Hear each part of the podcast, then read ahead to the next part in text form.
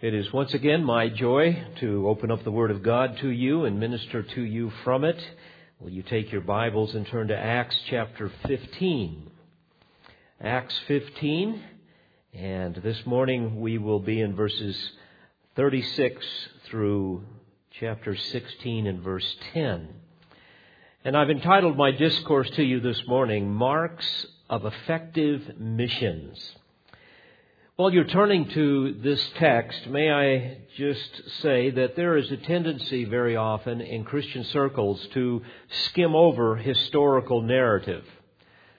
As if to say, they did this, then they did that, and then they went here and they went there, ho hum. Rather than really reading that narrative and meditating upon the doctrinal and practical truths that the Holy Spirit intended for us to discern. And may I remind you, especially as we approach the text this morning, that it is crucial in Bible study for us to know precisely what the Holy Spirit said and what He meant by what He said to the people of that day. Because whatever He said to those people, He means for us today as well. But our work does not end there. That's only the beginning. Once we understand the text, now we must apply it to our lives. We must conform our hearts and our minds to the Word of God and let the Spirit of God transform us ever more into the image of Christ through His Word. Otherwise, when we come to a story such as this today, it's just another story. Now, today, we journey back once again to the first century, to the early days of the church, and I would encourage you to put yourselves in the mind and the body of the Apostle Paul and Barnabas, his companion, his fellow soldier of the cross. And it's very important to do this so that we cast ourselves in their mindset and in the culture of that day, and even to begin to think, if you will, in terms of being a Jew of that day or even a pagan Gentile. Not only that, but to think as believers as well as the non believers of that first century era.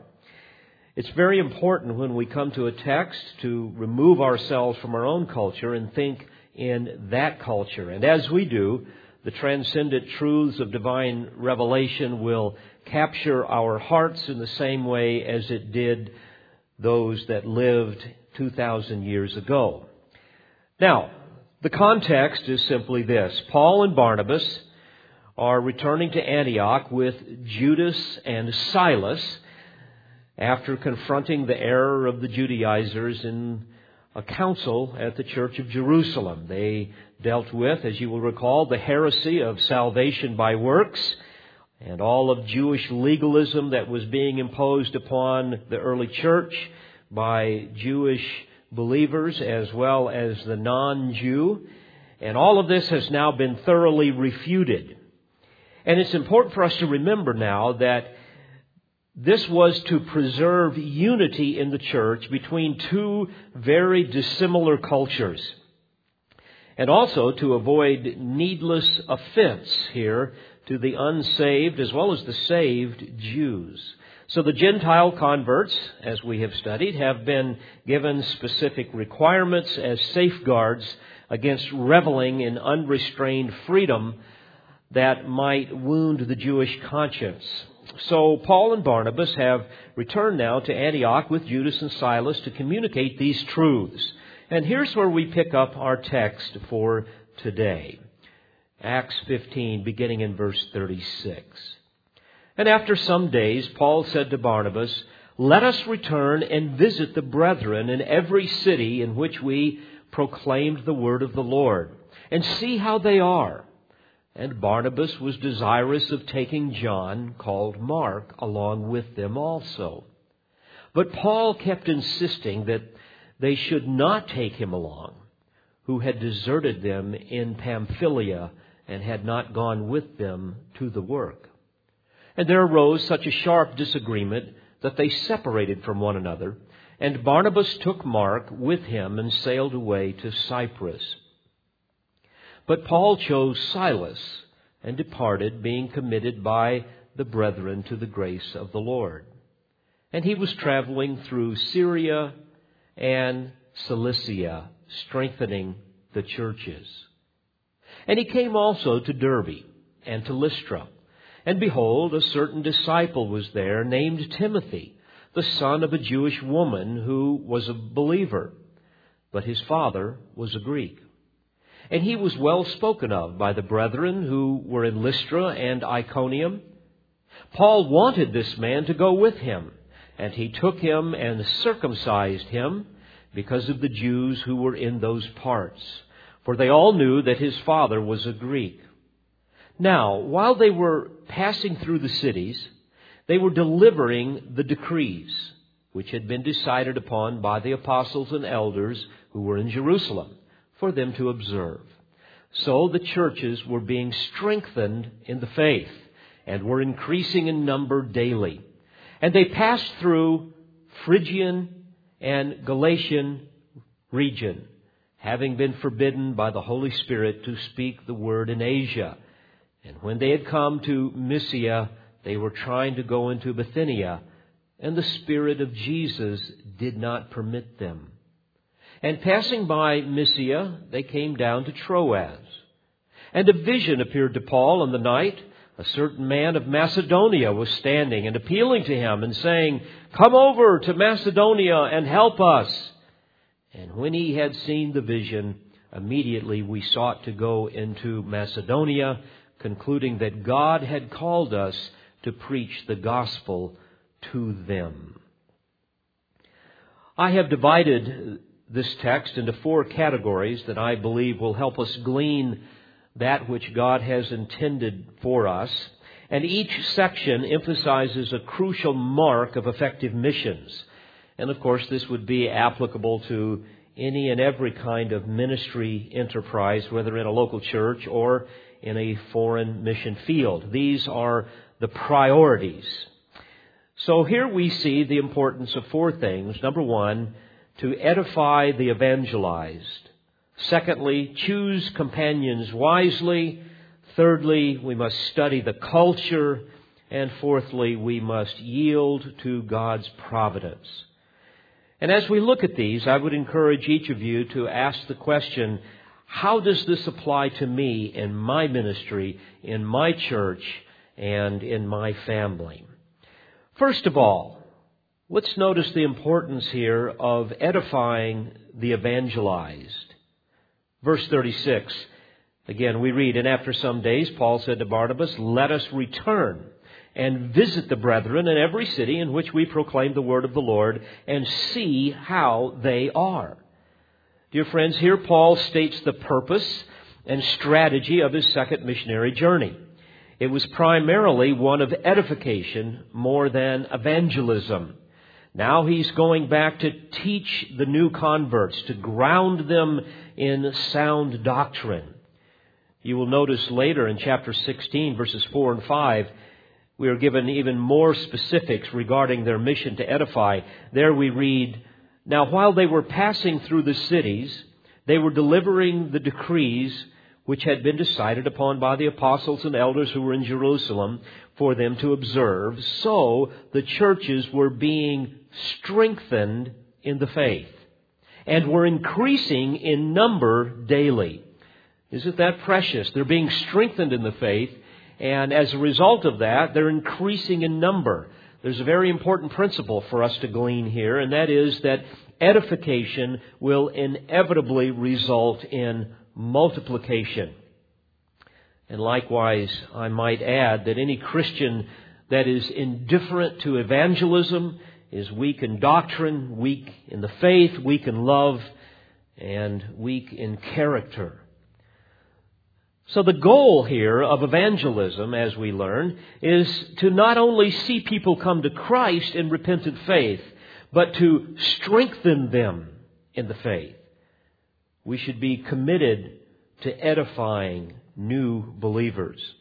Now, to be sure, discerning Christians are aware that we are living, living in days where we witness numerous unbiblical methods of evangelism that tend to dominate modern evangelicalism.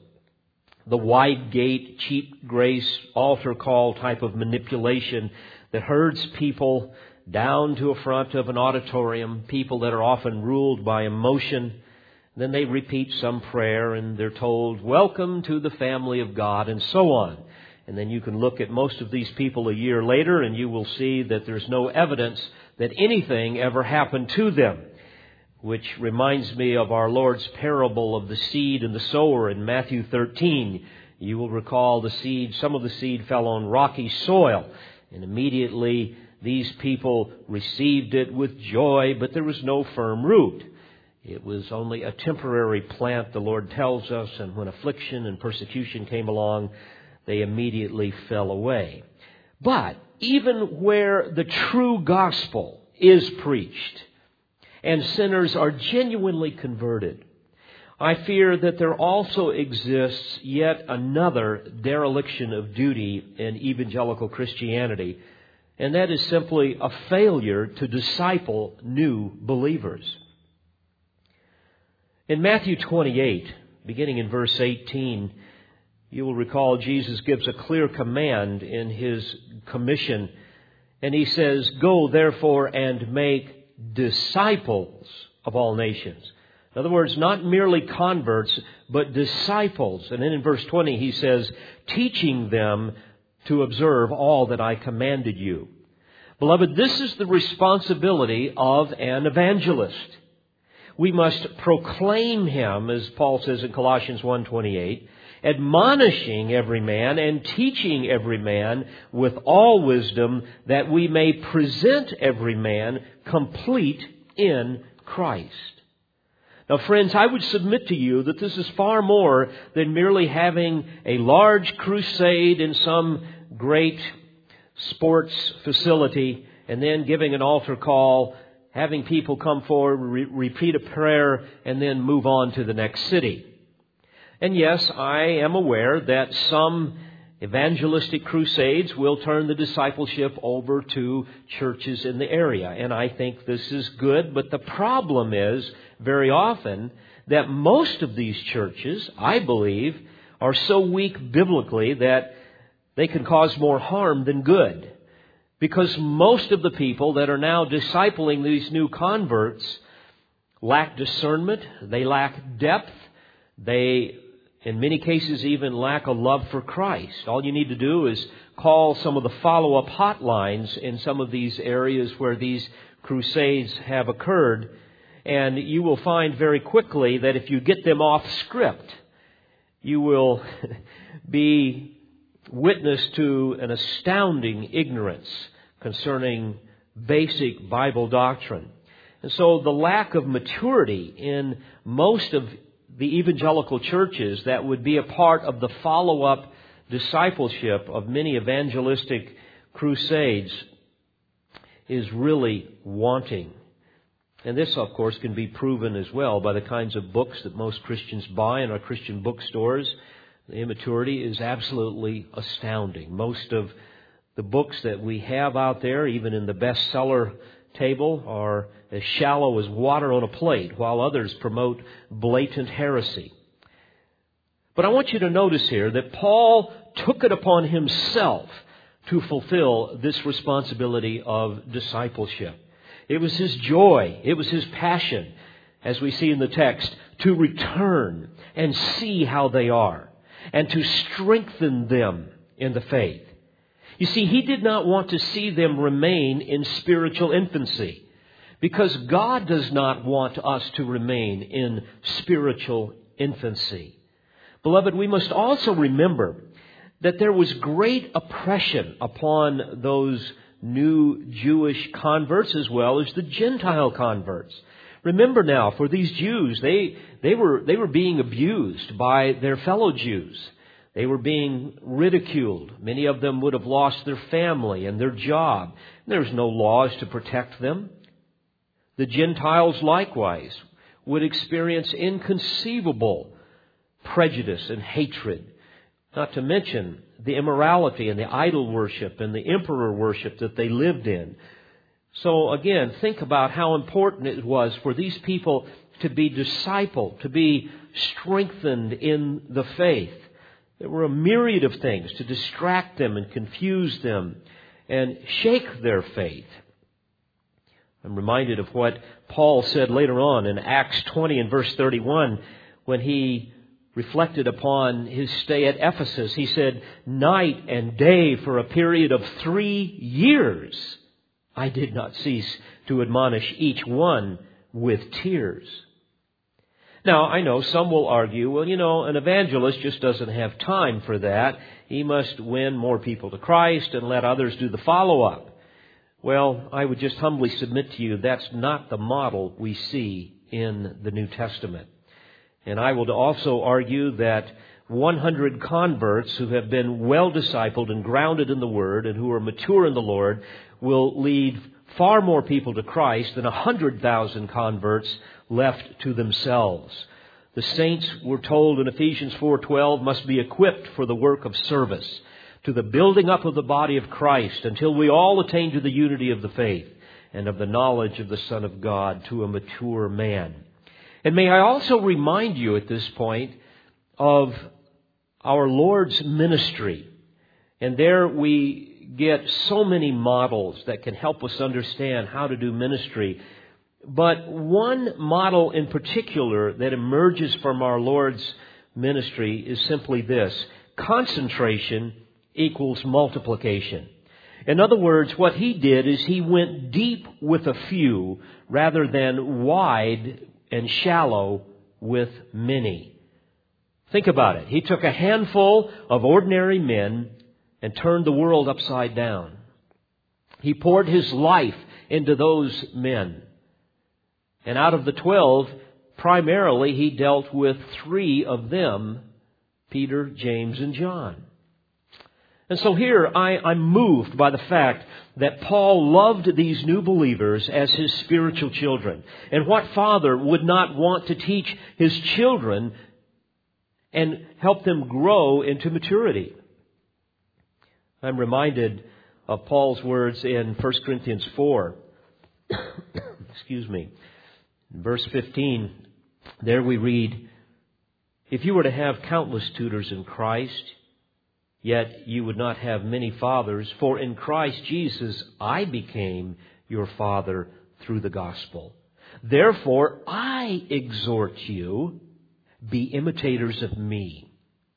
And then he went on to say, For this reason I have sent to you Timothy isn't that interesting? If you're going to send someone, send the best, send the brightest. I have sent to you Timothy, who is my beloved and faithful child in the Lord, and he will remind you of my ways which are in Christ, just as I teach everywhere in every church. So there we see how Paul saw himself as the father of these believers in Corinth, but he had also been the father, the spiritual father of Timothy. He had poured his life into Timothy, and now through Timothy, he is pouring his life into those in Corinth. Beloved, we must be as ardent in our zeal for tending to the spiritual welfare of new converts as we are for their knowledge of the truth in evangelism. Very, very important to remember this. And here we see the first important principle for effective missions, and that is edify the evangelized. So Paul discloses to Barnabas his plan to revisit the cities that they had previously ministered in their first missionary journey. And this leads us to the second mark of effective missions, and that is choose ministry companions wisely. Notice in verses 37 through 40. And Barnabas was desirous of taking John, called Mark, along with them also. But Paul kept insisting that they should not take him along who had deserted them in Pamphylia and had not gone with them to the work. And there arose such a sharp disagreement that they separated from one another. And Barnabas took Mark with him and sailed away to Cyprus. But Paul chose Silas and departed, being committed by the brethren to the grace of the Lord. Now, you will remember that John Mark was Barnabas' cousin. And here we see that Barnabas wants him to accompany them, but Paul doesn't. And the reason why is because he abandoned them before at uh, Perga and at Pamphylia. We read about that in Acts 13. In fact, in verse 13, it says, He departed from them. Now, we're unsure why, but there we read that He departed from them and returned to Jerusalem. Perhaps it was because of the grueling nature of the long journey through the treacherous mountains, uh, combined with the life threatening dangers they would inevitably face in that region.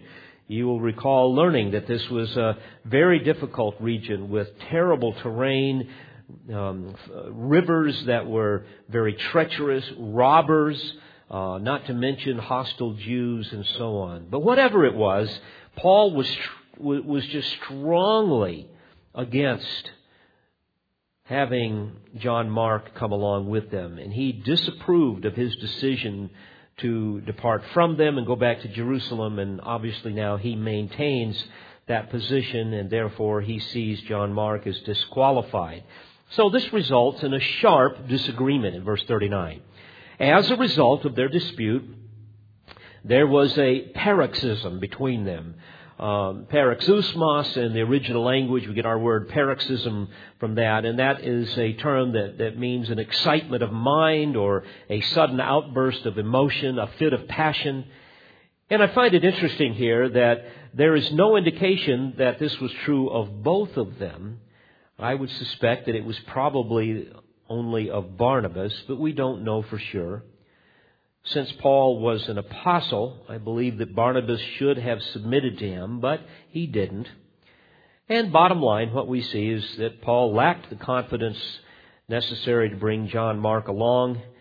And I find it also interesting to reflect upon the fact that Barnabas was an encourager. He was the champion of the underdog. You will remember that evidenced by his courageous assistance of Paul, or just after his conversion when he introduced Paul to the apostles and the other believers who were terrified of him. But a tender-hearted champion of the underdogs does not make a good general. And here we see Paul, in essence, disregarding Barnabas's position with respect to John Mark, and they separate because of it. Now, no doubt Barnabas was also biased with some partiality for his cousin. That tends to be the case with family members. Perhaps he wanted an opportunity for Mark to atone for his sin and and uh, prove himself. But apparently, it was a was a contentious altercation that resulted in a separation, where they served in different spheres of ministry. I might also add it is good to know that Paul later speaks of Barnabas with sincere affection and even desires Mark to come to him, finding him to be useful in ministry. Now, I think it's important to, to pause here for a moment and ask the question why would Luke include these details? What would God have us learn from this dispute between Paul and Barnabas?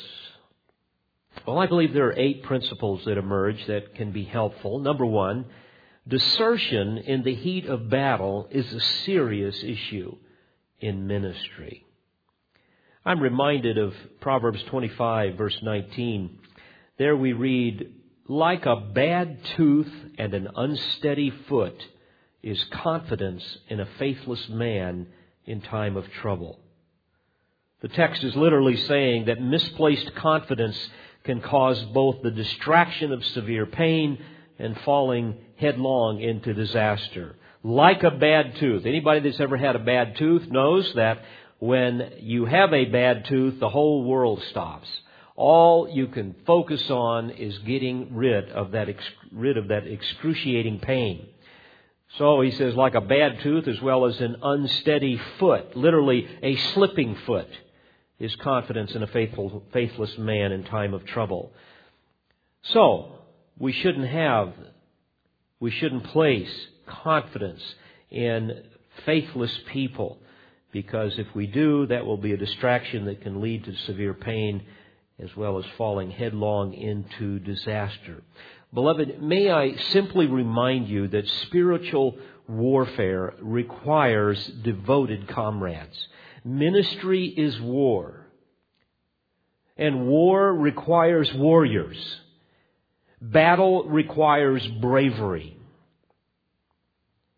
And men who run for cover at the first sign of conflict, men who seek peace at all costs, men who are ruled by the fear of man rather than the fear of God, men who desert you in a time of need are frankly cowards that can't be trusted. And so we have to be very careful with that. So the first principle I believe that emerges here out of this issue with Paul and Barnabas and John Mark is that desertion in the heat of battle is a serious issue in ministry. A second principle is this godly men may differ, especially on matters of expediency and personal preference. This is inevitable, dear friends. Godly men are going to differ on certain things. But we must all guard ourselves, of course, against pride and passion. A third principle is simply wherever there is severe contention over secondary issues and there seems to be no remedy, we should part company in ministry but not in fellowship. Part company in ministry, not in fellowship, not in love toward one another. So often what happens, especially in churches and even in mission organizations, there is some contention. There seems to be no remedy. Most of the times it's over matters of personal preference, and before you know it, one man chooses his, his friends and begins to garner support against another man, and people choose sides, and before you know it, you have a church split. That is such a wicked thing. We are reminded by the Apostle Paul in Ephesians 4 beginning at verse 1, to walk in a manner worthy of the calling with which you have been called, with all humility and gentleness, with patience, showing forbearance to one another in love, being diligent to preserve the unity of the Spirit in the bond of peace. That should be our heart. If we can't find remedy, part company in ministry, but not in fellowship or love. A fourth principle is this not all disagreements in ministry require outside mediation. And I find it interesting here that they don't run and get uh, a group of other elders and hold some kind of a tribunal to try to figure out what to do. And I fear that in many churches and in many organizations, people are quick to run to others to bring resolution. Now, it may be necessary if you don't have qualified people, qualified elders involved. But I think what we see here is that we need to leave men alone to resolve their differences before the Lord. And certainly, if as a, as a last resort, in very rare and extreme situations, you can bring in somebody from the outside and have some mediation.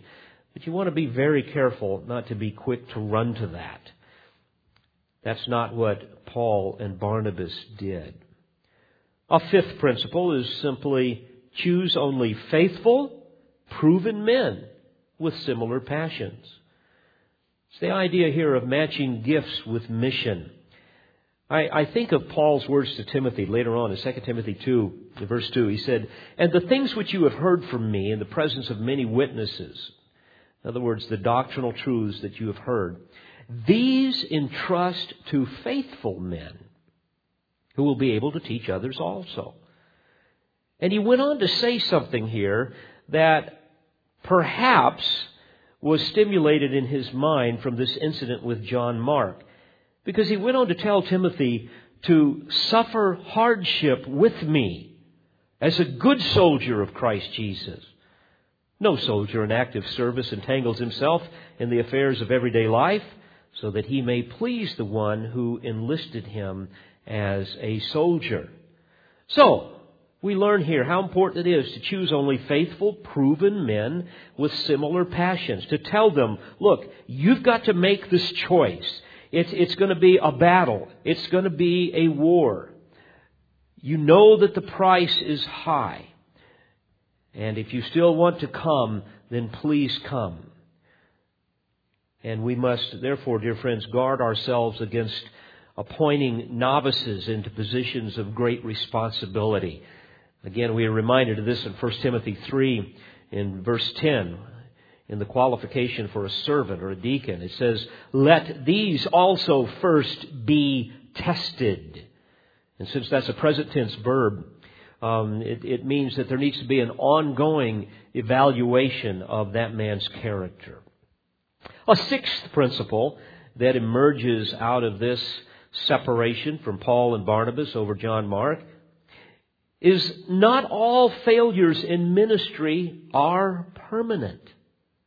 I find this very interesting here. And, and, we want to keep this in mind. Even though there are going to be times where you have people that make mistakes and, and maybe are immature or whatever, perhaps like John Mark in this case, you've got to remember, folks, that people change by the power of the Spirit of God. They grow into maturity. And we need to be willing to groom young men as well as young women in ministry. In fact, we know that later on all of this gets resolved because we see John Mark once again working alongside Paul in Rome. We read about that in Colossians 4:10 and Philemon 24. And as I mentioned earlier in 2 Timothy 4:11, Paul described him as, as a valued help. So obviously he matured and he was restored to useful ministry. Uh, this was evidenced uh, even in, in in the fact that Peter mentored him. We read in 1 Peter 5:13, Peter saying, "My son Mark." In fact, Mark became Peter's interpreter. Uh, he even became the author of the gospel that bears his name.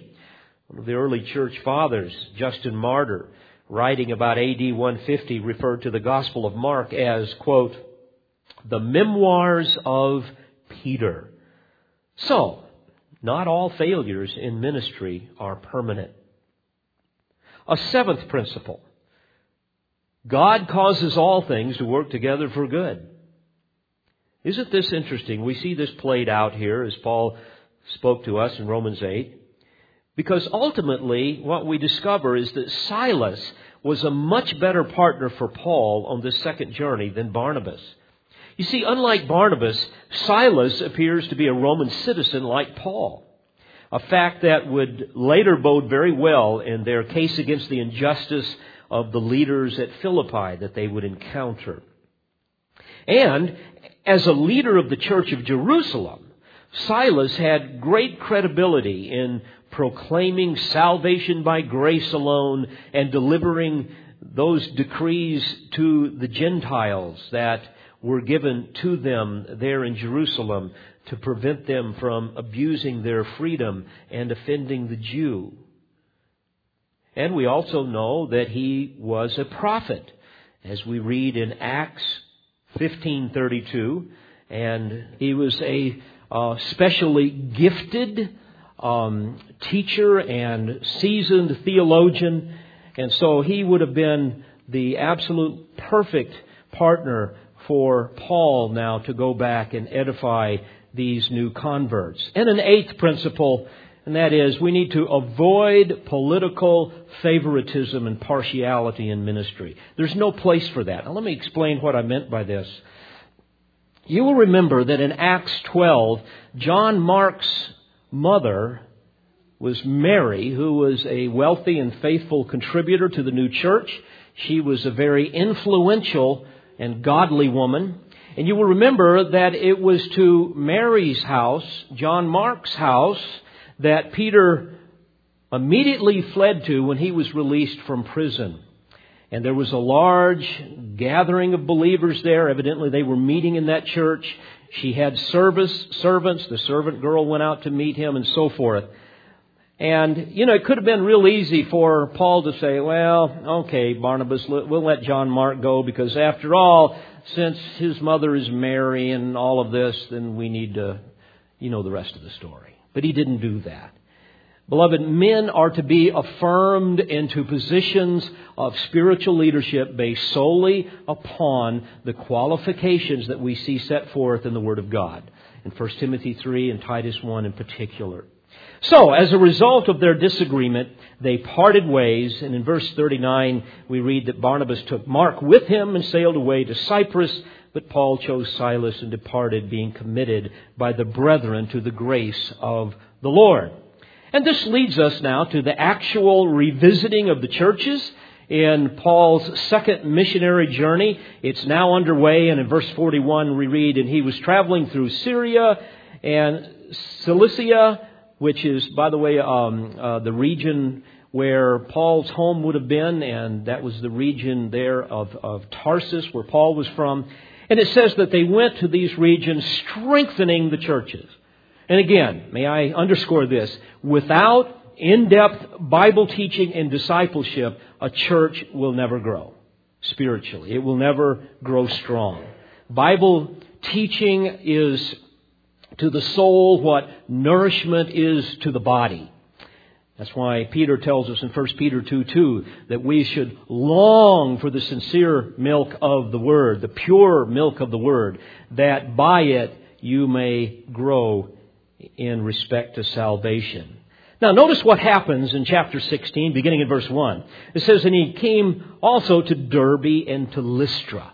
Now, let's stop there for a moment. I want you to remember now that Lystra was the place where Paul healed the lame man, and they thought, oh my goodness, Paul and Barnabas are gods, and they started to worship them, and all the people were so excited, and, and then the other Jews came in and said, no, no, no, no, let me tell you what they're saying. They're saying that all that you believe is absolutely phony. They're saying that all that we believe is phony, and they all decided we need to take this guy out and stone him. And that's what they did. They went out and stoned him and left him for dead. Now, I find it interesting that Paul says, now we need to go back there. Well, praise God for men of faith, men of bravery. And there was something that drove him to go back there. Certainly it was the Spirit of God in him, but ultimately it was his love for these new converts who were going to be equally mistreated, both Jew and Gentile. And he had a concern for them, that they would grow in the grace and the knowledge of Christ and be strong. And so they go back, and behold, it says, a certain disciple was there named Timothy. And here we're introduced to Timothy. It says he was the son of a Jewish woman who was a believer, but his father was a Greek, and he was well spoken of by the brethren who were in Lystra and Iconium. Now, folks, here's a remarkable scenario, especially tying into this whole principle of how important it is to choose wisely our ministry companions. Here, in the providence of God, a young man named Timothy is now going to enter the scene. This is a young man that Paul had earlier led to Christ. And Paul, we're going to see, is going to choose him to accompany them on the rest of the journey. And this is going to lead us to yet a third mark of missions. Not only must we edify the evangelized and choose companions wisely, but thirdly, we need to study the culture. I want you to notice this. It's interesting what Luke tells us. Timothy says, the son of a Jewish woman who was a believer, but his father was a Greek, and he was well spoken of by the brethren who were in Lystra and Iconium. By the way, we also know in 2 Timothy 1 5, Paul speaks about Timothy's, Timothy's mother, whose name was Eunice, and that she was a believer, and also his grandmother, Lois. But it's interesting here that in this text, in Acts 16, we, we see that his mother is Jewish, and it tells us, but his father was a Greek. And, and here, by the way, it's important to understand the grammar. This is in the imperfect tense rather than the perfect tense, which would indicate that his father was dead. So he's saying that, that Timothy has a Jewish mother and a Greek or a Gentile father who is dead. And here, dear friends, we see God at work in a remarkable way. Because in his sweet providence, he is now going to supply Paul and Silas with a uniquely qualified missionary companion. Timothy would have been a young man in his late teens, maybe his early 20s. He would have been, he would have had great credibility with both the Jews and the Gentiles in both cultures. And we know that he was a man uh, above reproach. It says um, that, he was well spoken of by the brethren in Lystra and Iconium. And this is uh, one of the qualifications that we see in 1 Timothy 3 2, being above reproach. This is crucial for, uh, crucial qualification for a leader. And he also had to have been a brave man because you know that he had been there and saw all that went on with Paul when he was stoned and also his family now is going to be willing to turn him loose, turn their beloved son loose and, and go with, with, with Paul and Silas. So this is a remarkable thing. And therefore in verse 3, we see that Paul wanted this man to go with him. By the way, now we can see a little bit better, can we not? Why John Mark was not the right choice. God had someone else in mind.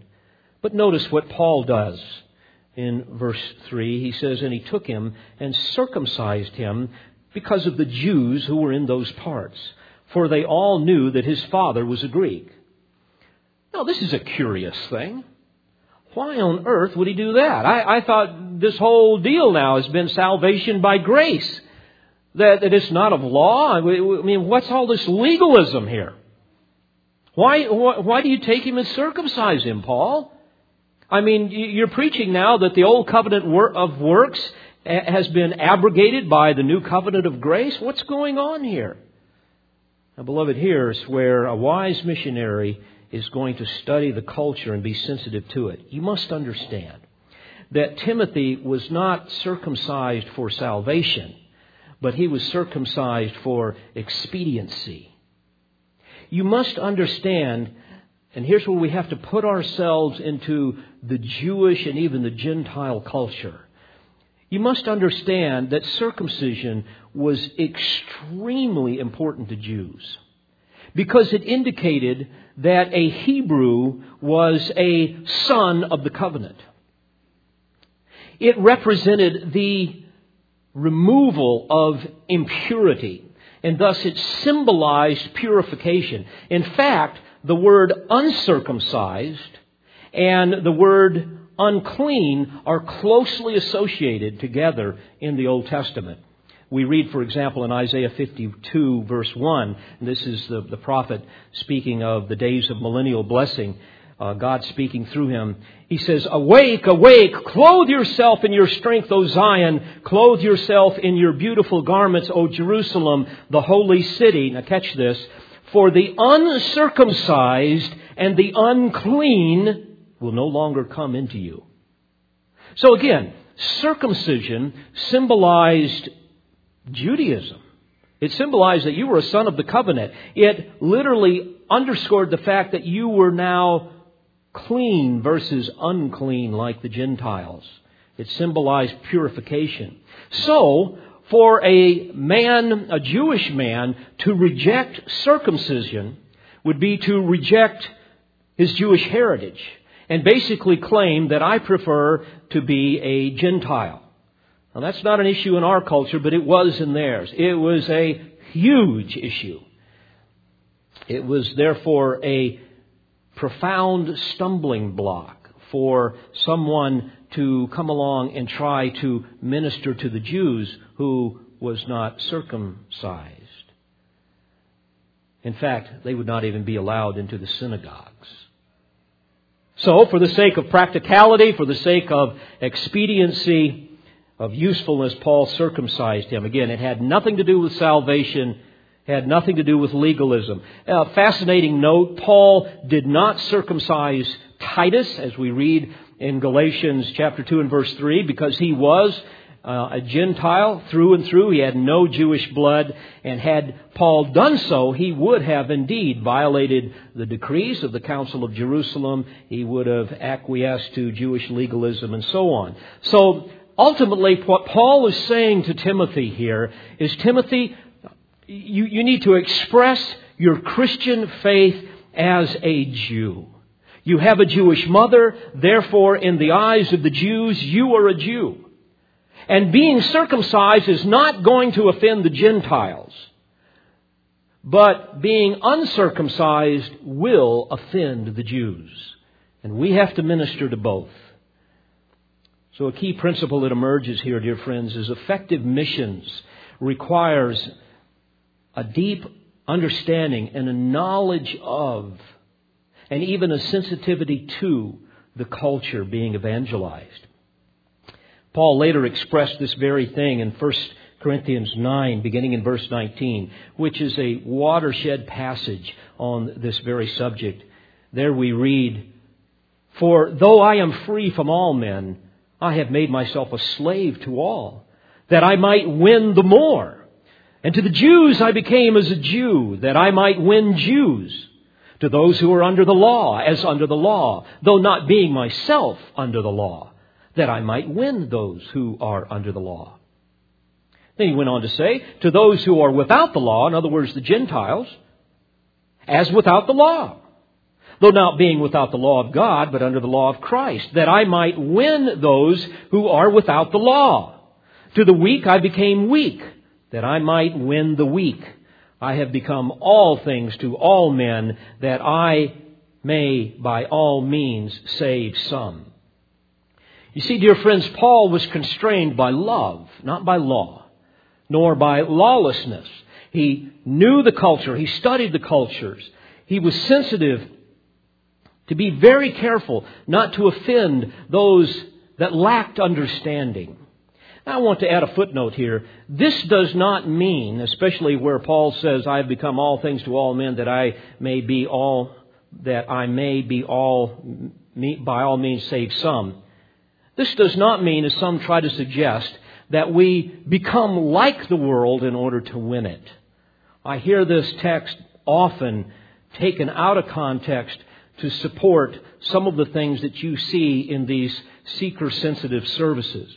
You see, friends, we don't capitulate to those aspects of a culture that are clearly offensive to God. You don't see that here to put it real practically, we're not going to have a, a, a, rock band or a country band and dress like rock stars or, or have some kind of a Las Vegas floor show here at Calvary Bible Church in order to make spiritual cadavers feel comfortable when they come in here.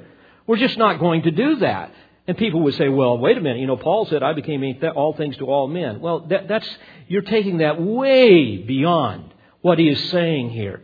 You see, anything that smacks of the kingdom of darkness is utterly reprehensible to a holy God. And likewise, it should be to us as well if we love Him. It is our difference from the world that attracts people to Christ, not our similarity with it. And by the way, God doesn't need all that stuff anyway. I mean, the mindset is, boy, if we're going to ever win people to Christ, we're, we're going to have to tone down the whole gospel deal. We're, we're going to have to become like the world in order to win it. Otherwise, boy, God's just going to really get left out here. I mean, He's just not ever going to get, get many people to believe in Him. Beloved, that's not what we see in Scripture. We see in Scripture, Paul said, I am not ashamed of the gospel because it is the power of God unto salvation. Turn the gospel loose and watch what it will do. Remember, as Jesus said, it is the Spirit who convicts the world of sin and righteousness and judgment. You don't need all that other stuff to somehow win people to Christ. By the way, if you want a big crowd, that's what you want. If you want to build a church, that's not what you want. There's a huge difference between a crowd and the church. So here's the principle. Paul is in essence saying, without, without compromising the truth of the Word of God or the sacredness of, of Christian character and worship, we must humble ourselves in every way possible to avoid offending those that we've been called to evangelize. We've got to study the culture. In 1 Corinthians 10:31, Paul put it this way, whether then you eat or drink or whatever you do, do all to the glory of God. Give no offense either to Jews or to Greeks or to the church of God. By the way, those three groups cover all of humanity. Give no offense. And then he went on to say, just as also I, I also please all men in all things, not seeking my own profit, but the profit of the many, so that they may be saved. And then he closes out by saying, Be imitators of me, just as I also am of Christ. So, while we must always endeavor not to offend those of another culture, our conduct must always be honoring to God. So we edify, the evangelize, we choose companions wisely, we study the culture, and finally we yield to God's providence. Notice in verse 6, they pass through the Phrygian and Galatian region, having been forbidden by the Holy Spirit to speak the word in Asia. Isn't that fascinating? We, we, we're not told why, but obviously God had other plans. He redirects them. Very often God shuts one door. We don't know why. Many times it's a matter of timing. And by the way, we also know that later on there were churches established in that region. There was the church of Colossae that was established there. There were the, the seven churches in Revelation 2 and 3. The church at, at Ephesus and Smyrna and Pergamum and Thyatira and Sardis and Philadelphia and Laodicea. And then in verse 7 it says, And when they had come to Mysia, they were trying to go into Bithynia, and the Spirit of Jesus did not permit, permit them. So once again, there's a divine redirection here. We don't know why.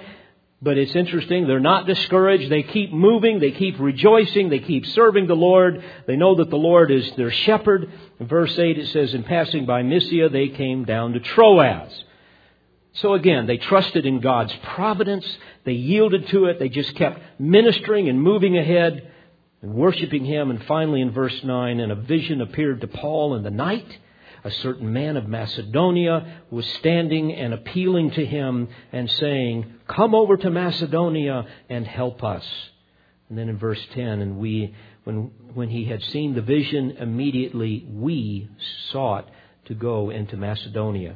The we there is interesting. Luke now joins the journey. Luke joins the team. We now sought to go into Macedonia, concluding that God had called us to preach the gospel to them. Macedonia being up north of Greece, this is where Mickey and his family are from. And now they go into that region of the world to preach the gospel. And Luke is now with them. Dear friends, what an adventure. Isn't this an adventure? Can you imagine being a part of this? And let, let me, as, in closing, let me put it to you this way you know what? If you're not serving Christ, you're missing out. That's all there is to it. If you're not serving Christ, you, have got a boring life. Let, let me tell you how I bet your life goes. It's kind of like this. You get up in the morning, you get cleaned up, you go to work or you do your thing around the house, you eat your meals, and then you watch TV, and then you go to bed. And then the next morning, you do the same thing over again. And the next morning, you do the same thing over again until the weekend comes and you do a few things around the house, around the yard, go to church. And then the next week, you do the same thing over again. And you do that for 50 years, have a few vacations, and then you die. Or then you retire. And you retire, what do you do when you retire? Well, you work a little bit, you eat a little bit, you do some chores, and you watch TV. And you get to play a little golf. Maybe for some of you, it'll be a little shuffleboard. For some of you, it may be Scrabble, whatever it is, and then you watch a little TV. And that's mainly what most people do in our culture. They watch TV. And then eventually they die. Beloved, won't you join the great battle for the truth? Get in the fray. Watch what God will do. There is nothing more exhilarating than watching God direct your life, seeing some people come to Christ, other people reject and hate you, but watch what God does in you. Watch people grow, watch families grow. What an incredible thing. What an incredible opportunity. And beloved, you all have the resources, everything you need for life and godliness. We have the Word, we have the indwelling Spirit. Get involved in the adventure. May I challenge you to this end. And for those of you who still walk in darkness, for those of you who refuse God's gift of saving grace, I just plead with you this morning, once again as a minister of the gospel. Won't you confess your sin? And won't you come running to the Lord Jesus Christ and believe on Him and be saved? Let's pray together. Father, thank you for these eternal truths. I pray that they will resonate in our hearts and that they will cause us to live lives of a great adventure as we go into the world and we preach the gospel and we make disciples of all men. And Lord, I pray that you will move upon the hearts of those that do not know and love you. I pray that today will be the day that they will experience the miracle of the new birth. I ask all of this in the precious name of Jesus. Amen. We pray you've been edified by this presentation. You've been listening to pastor, Bible teacher, and author David Harrell. For more information or to order additional tapes or CDs of Pastor Harrell's messages, please visit olivetreeresources.org.